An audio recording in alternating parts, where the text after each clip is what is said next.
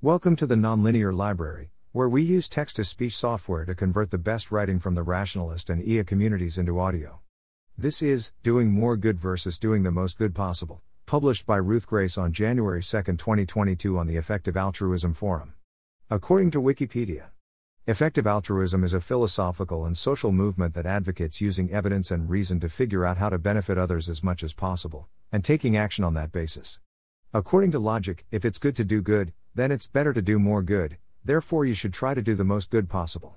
But I wonder if the social movement of effective altruism would be able to do the most good if it encouraged people to do incrementally more good instead of holding a gold standard of people dedicating their lives to the cause.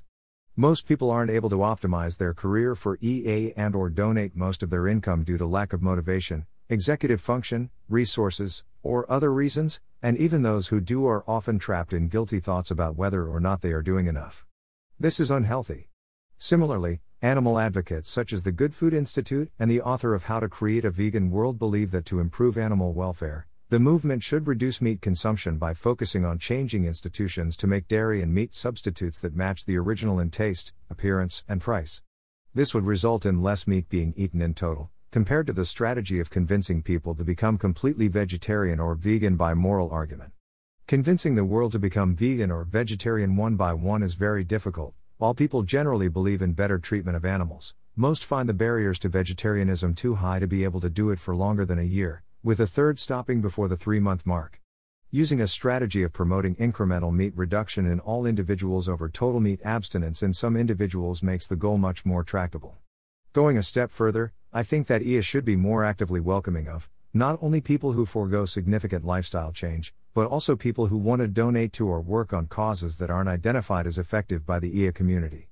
As Julia Galef said in a 2017 talk at EA Global, yes, that's JGL sitting beside her, there are three buckets in which people spend their money personal expenses, donations to causes that they personally care about, and donations to improve the world, via causes identified to be cost effective by the effective altruism community. 1. Messaging used to try to guilt people into switching money between these three buckets isn't effective. Julia talks about how EA messaging should focus on the third bucket, giving to improve the world, and I think the next evolution in this movement is that there's huge potential in promoting effectiveness in furthering personal charitable causes. People normally don't think at all about effectiveness when they are donating, since they assume that charities have similar levels of effectiveness. In an ideal world, effectiveness would automatically cross someone's mind whenever they are thinking of giving, no matter what they are giving their money or time to. Does money spent more effectively on causes that aren't popular in the EA community result in more money being available to spend on EA causes? It seems reasonable that it might, by raising the general awareness of effectiveness in charitable giving. When GiveDirectly, a nonprofit that gives cash to help with poverty, started operating in the United States, they found that donors who started off donating to Americans would later also give money to people in extreme poverty developing countries too. What could it look like if effective altruism was focused on making altruism more effective instead of practicing altruism in the most effective way possible? Maybe there would be a lot more global health and development material, since that's the most common entry point into EA. People are often moved by a story from a specific country, or by people affected by a specific crisis, and could be linked to effective charities that operate specifically in those regions. Maybe effective altruists would get good SEO for more specific cause areas and situations, the way that Giving Green has ranked climate organizations for effectiveness, or like Vox's article about effective giving for criminal justice reform. More focus on effectiveness in other cause areas could also develop an area into becoming so cost effective that it becomes widely endorsed by the EA community. I think there is a shortage of effective organizations to give to, compared to the amount of money available. Benjamin Todd estimates that there are $50 billion committed to EA. The money can be spent on anti malaria nets and deworming medication and save a lot of lives, and billionaires do spend hundreds of millions in these areas, but that amount of money is meant to be leveraged to create new projects with the potential to be even more effective, perhaps even addressing some of the root causes of global inequities. For example, we now know that it's much more effective to save lives by increasing economic growth, by doing things like opening up trade with a country or giving people jobs who wouldn't normally have the opportunity, than to do public health interventions such as anti malaria nets. Finally, more thinking about effectiveness in cause specific contexts could also lead to more people dedicating their lives to EA.